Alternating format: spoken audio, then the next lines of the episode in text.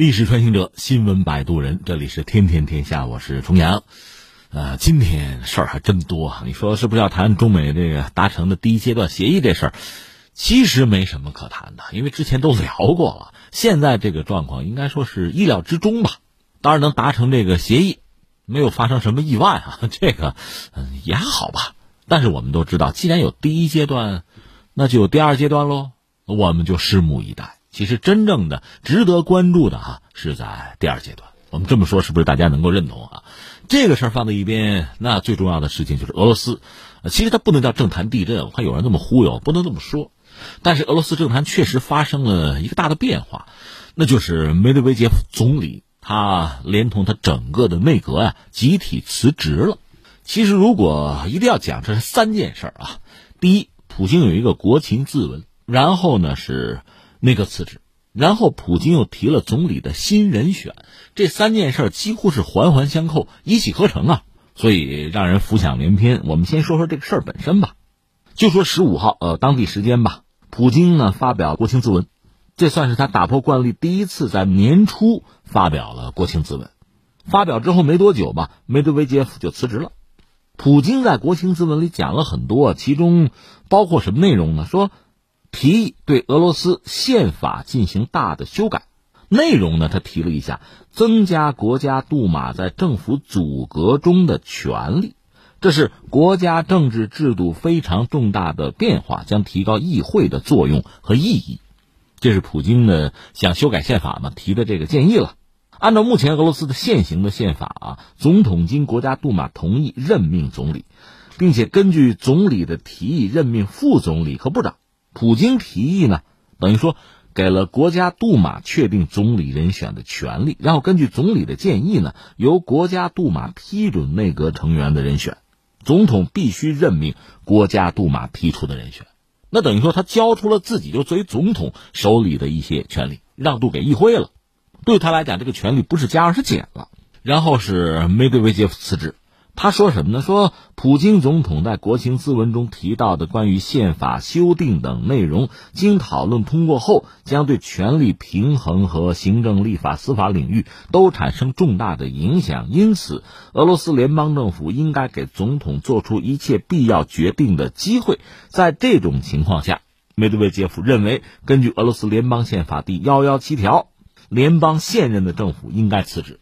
当时两个人就是普京和梅德韦杰夫坐一块儿哈，普京是当场感谢梅德韦杰夫的贡献，表示他有意增设一个位置吧，就是俄联邦安全会议副主席这个位置，请梅德韦杰夫出任这个位置。那你说主席呢？主席是总统啊，就这么一个安全会议。所以你看这家伙三环相扣：第一个呢，国情咨文；第二呢，就内阁，就梅德韦杰夫这个内阁辞职；然后第三，普京又会见了俄罗斯的税务局的局长，叫。米舒斯金提名他出任总理，所以你看这个一气呵成，给人感觉印象很深刻哈。呃，那这个事情我们是昨天多多少少就有所了解，很多朋友就艾特我，让我关注，让我谈谈。而且我也看到，就是国内的媒体、自媒体各种各样的分析猜测，这就来了。那国外也不例外啊。按照惯常的思维呢，就这种变动，人们一般啊，我就说人们，咱们看分析的对不对？人们一般是向两个方向去考虑。有一些人呢，愿意从权力的斗争、博弈啊、竞争这个方面去考虑，这是一类人的思维方式啊，他会这么想：权力斗争现在出了一个结果。还有一类人呢，是从哪儿考虑呢？说这是布局啊。是面向俄罗斯未来的一个重新的布局啊，洗牌啊。当然，你也可以说这俩事儿是一码事儿啊。嗯，大家可能仁者见仁，智者见智。从我这儿看呢，我就觉得恐怕梅普还是有配合，比较顺畅嘛，而且一气呵成啊，像有剧本一样啊。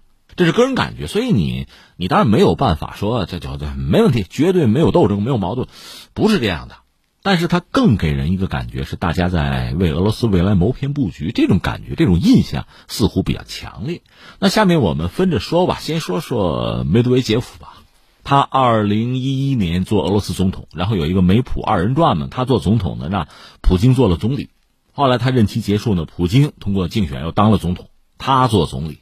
呃，梅德韦杰夫这个人呢，在西方吧，包括俄罗斯国内，有些人把他看作叫自由派。后来，普京有句话说：“说自由派不合时宜了。”那这个也可以看作是他们两个人在思维方式、行事风格呀，就执政理念上可能有很大的不同。呃，有一件事情就是零八年咱们搞奥运会，北京奥运的时候，普京当时作为俄罗斯的总理，还来看了个开幕式，然后就跑回去打仗去了，就是俄格战争啊，跟格鲁吉亚打仗。呃，现在有报道讲说，当年呢，那个小布什美国总统曾经打电话给俄罗斯总统，就是梅德韦杰夫，就说你是一个年轻的自由派总统，你怎么要这个？意思就说你怎么要打仗啊？梅德韦杰夫怎么回答呢？就是他引用了小布什曾经说的一句话，说我们别无选择。那我说这段话意思就是说，当年至少你看这个小布什啊，就是西方这帮领导人呢，他们把梅德韦杰夫看作是自由派。那和普京比起来呢，这个自由派似乎更容易打交道，从意识形态上相对是不是也更为接近？那梅德韦杰夫上台之后呢？俄罗斯经历了很多重大的事件，也算是考验和挑战吧。他的应对怎么样？到现在就说俄罗斯国内褒贬不一的，很多人在批评他，比如一些前将领啊、高官批评他。这里面最典型的两个事情吧，一个是什么呢？昨天我们还聊呢，呃，利比亚，前天也在聊嘛，卡扎菲。理论上讲，俄罗斯和利比亚就是卡扎菲的那个政权呢，关系是不错的，甚至你可以称之为盟友吧。但是在二零一一年，在联合国有一个安理会幺九七三号决议，就说授权在利比亚搞一个禁飞区吧。这个事儿本身对卡扎菲就比较致命了。而这个事情当时俄罗斯什么态度？投的是弃权票。嗯，有一个细节，现在说的是什么呢？说一个是普京可能也没有仔细看，他是总理吧，他也没有仔细阅读安理会的这个决议，就投票了。又弃权了嘛？然后仔细阅读这个文本的时候呢，普京大约表达了个意思，说这玩意儿很很概括，就他那个说的比较委婉，说他这个决议文本很概括，这就意味着呢，有一些国家有一些强权可以利用这个决议文本呢来做任何事情，因为宽泛嘛，就可以随意解释啊，比如推翻卡扎菲，普京就认为，就咱们可能被骗了，那就是梅德韦杰夫，因为他是总统嘛。而当时梅德韦杰夫对卡扎菲没有拉一把的这个态度，在俄罗斯国内就在，呃，官方嘛，比如外交界啊，呃，军方啊，很多人是不认同的。后来在俄罗斯国内也有人因此指责说他叛国，因为呃，卡扎菲倒掉对俄罗斯来讲，那肯定不是一件好事，就俄罗斯的国家利益会受损，这是一个事情。还有一个事情是什么呢？就涉及到乌克兰了。在二零一一年呢，梅德韦杰夫曾经做过一次这个国情咨文吧。他在里面说过，说乌克兰完全有权寻求和欧洲的一体化。那他是总统嘛？他这话代表俄罗斯的态度吧？然后在这之后，这二零一一年之后，乌克兰就有意思了，出现声势浩大的亲欧盟的游行运动。乌克兰总统呢是当时是亚努科维奇吧？最终他是没有和欧盟签那个政治和自由贸易的决议，他最终还下台了。就乌克兰爆发橙色革命吧。和俄罗斯的关系就一直不睦，越来越糟，一直到现在吧。也有人说，现在这个针对特朗普不是有这个弹劾案嘛，涉及到他通乌啊。那现在就有一些文件爆出来，爆出来发现就是当年啊，就是乌克兰这个乱，美国是深度介入的。而翻回来就是梅德韦杰夫这个国情咨文，向西方包括向美国传达的这个信息，那就是说乌克兰。有权利，人家愿意跟欧盟亲近，那是人家的事儿。那意思我们俄罗斯不管嘛？这个本身可能也是传递了一定的信号，这个信号被人家理解了、利用了，翻回来对俄罗斯的国家利益又产生了不利的影响吧？那在梅德韦杰夫做总统期间吧，就是类似这样的事情被人们关注啊、议论。就在俄罗斯国内啊，很多人认为他处理的不当，他认为利比亚出什么问题和俄罗斯和西方的关系不会产生太大的影响。包括对乌克兰这个态度，最终导致俄罗斯国家利益受损，所以他是被批评的。那么他后来在普京上台之后，你看现在他就做总理吧，一直到呃这两天这不辞职吗？之前其实很长一段时间他似乎销声匿迹，关于他的新闻已经不多了。那我们是不是可以理解，这是所谓的淡出政坛吧？这个淡出这个过程吧，早已经启动了。把这事放在一边不说，我们第二再看什么呢？就是新总理，新总理的候选人嘛，就是这个米舒斯金，这是普京提名的。他现在做俄罗斯联邦税务局的局长，五十三岁，他是一个经济学博士吧，长期在俄罗斯政府机构工作，在上个世纪九十年代呢，他做到当时俄罗斯联邦的税务局的副局长。你说啊，到现在他当上个局长，哎呦，这个税务局应该说对俄罗斯来讲是一个很重要的部门了。他做了局长之后呢，也做了很多改革，推动信息化管理，简化纳税人手续等等。这是他职权范围内的事情吧？看来是做的不错。他本人是六六年生人，生在莫斯科。你看，一九九一年苏联解体，他是二零一零年获得俄罗斯政府国民经济学院，呃，现在就是这个叫总统国民经济和公共管理学院啊，从这儿拿的经济学博士的学位，二零一零年拿的，没多久啊。他本人是一九九二年从哪儿毕业呢？从莫斯科机床工具学院。你说啊，学什么的呀？在现在这个学校叫做莫斯科国立工艺大学。呃，九二年毕业之后呢，他是在俄罗斯的国际计算机俱乐部做多个职位吧。这是一个非商业性的组织，目的是要把西方先进的信息技术引入俄罗斯，是干这个。呃，九八年呢，他做到当时俄罗斯的税务局局长的信息系统的助理，然后做到副局长。他还做过俄罗斯联邦不动产地级管理局的负责人，等等吧。后来零八年呢，他还辞去过公职，然后干嘛呢？做到俄罗斯联合金融集团，做那儿的总裁，负责的就是这个资产管理啊、私募的股权呢。他还搞学术。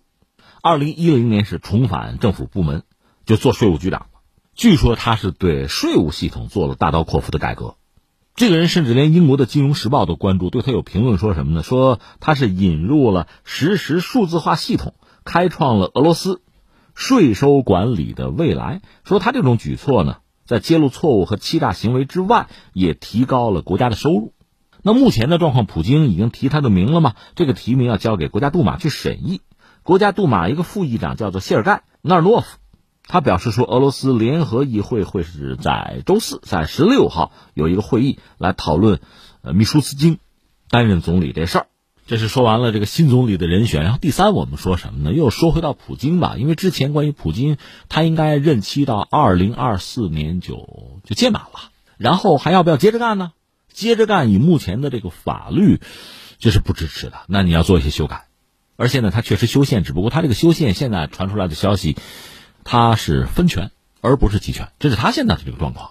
而且到二零二四年，他得有七十二了吧？但七十二这个年龄接着干行不行？也未必不行。一个是他身体应该没问题哈，再就是你可以参照一下特朗普啊，干也不是不能干，关键他还要不要干，或者说俄罗斯还需不需要他接着干？这一系列的问题，作为旁观者，包括我们，这是人家内政啊，我们只是围观，我们看这个棋，看各方的出牌啊，看看棋理和逻辑，如此而已。那至于普京呢，曾经也做过一些含混不清的表示。这次这个表示，我们看呢，似乎并不想连任。那之前他就这个问题的表态也比较模糊吧，或者叫暧昧吧，他似乎也没有完全拒绝。那这类的话题本身确实也是俄罗斯国内包括西方高度关注的一个话题啊。那我们现在想说的是什么呢？两个，一个呢，你看我们的节目经常愿意从经济上，从这个层面看看很多国家、很多经济体吧。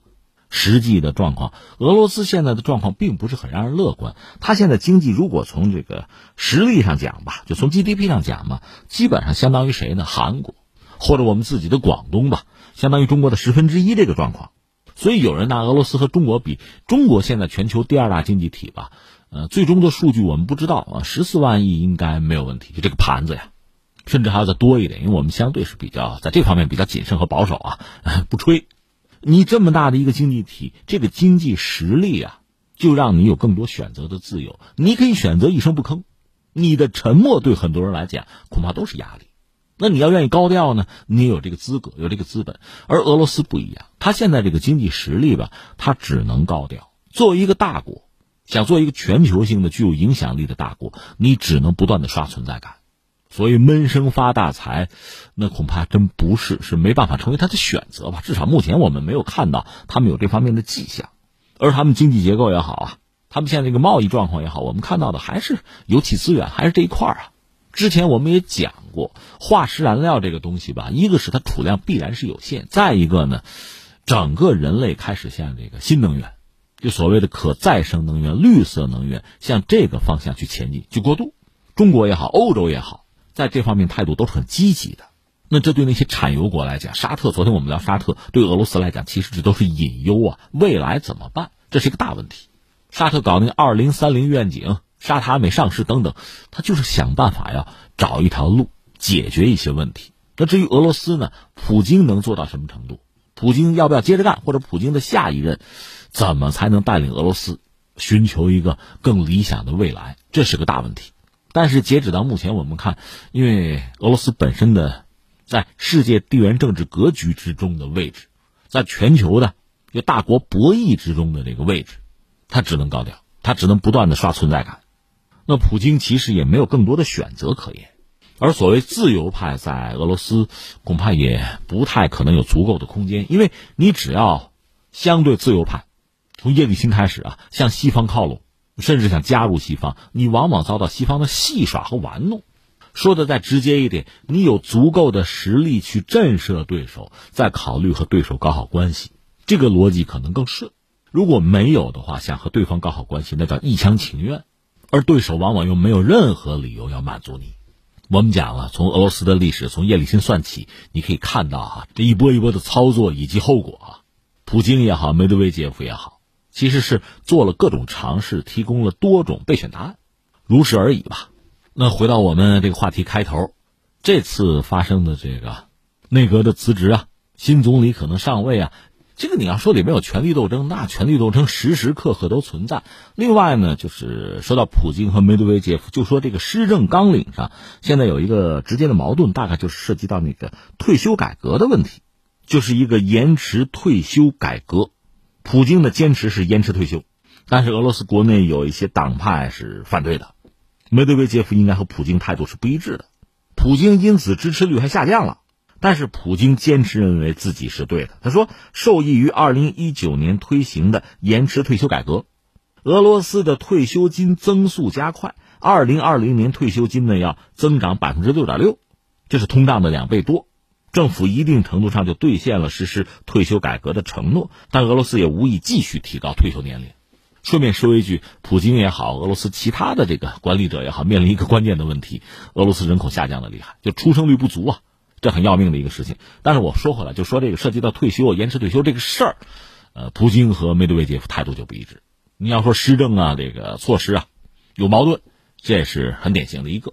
但是你与其说是这些问题，倒不如说大家在考虑未来，为俄罗斯的未来在布局，因为这是一气呵成啊，如同彩排过一样，非常短。非常精妙，严丝合缝。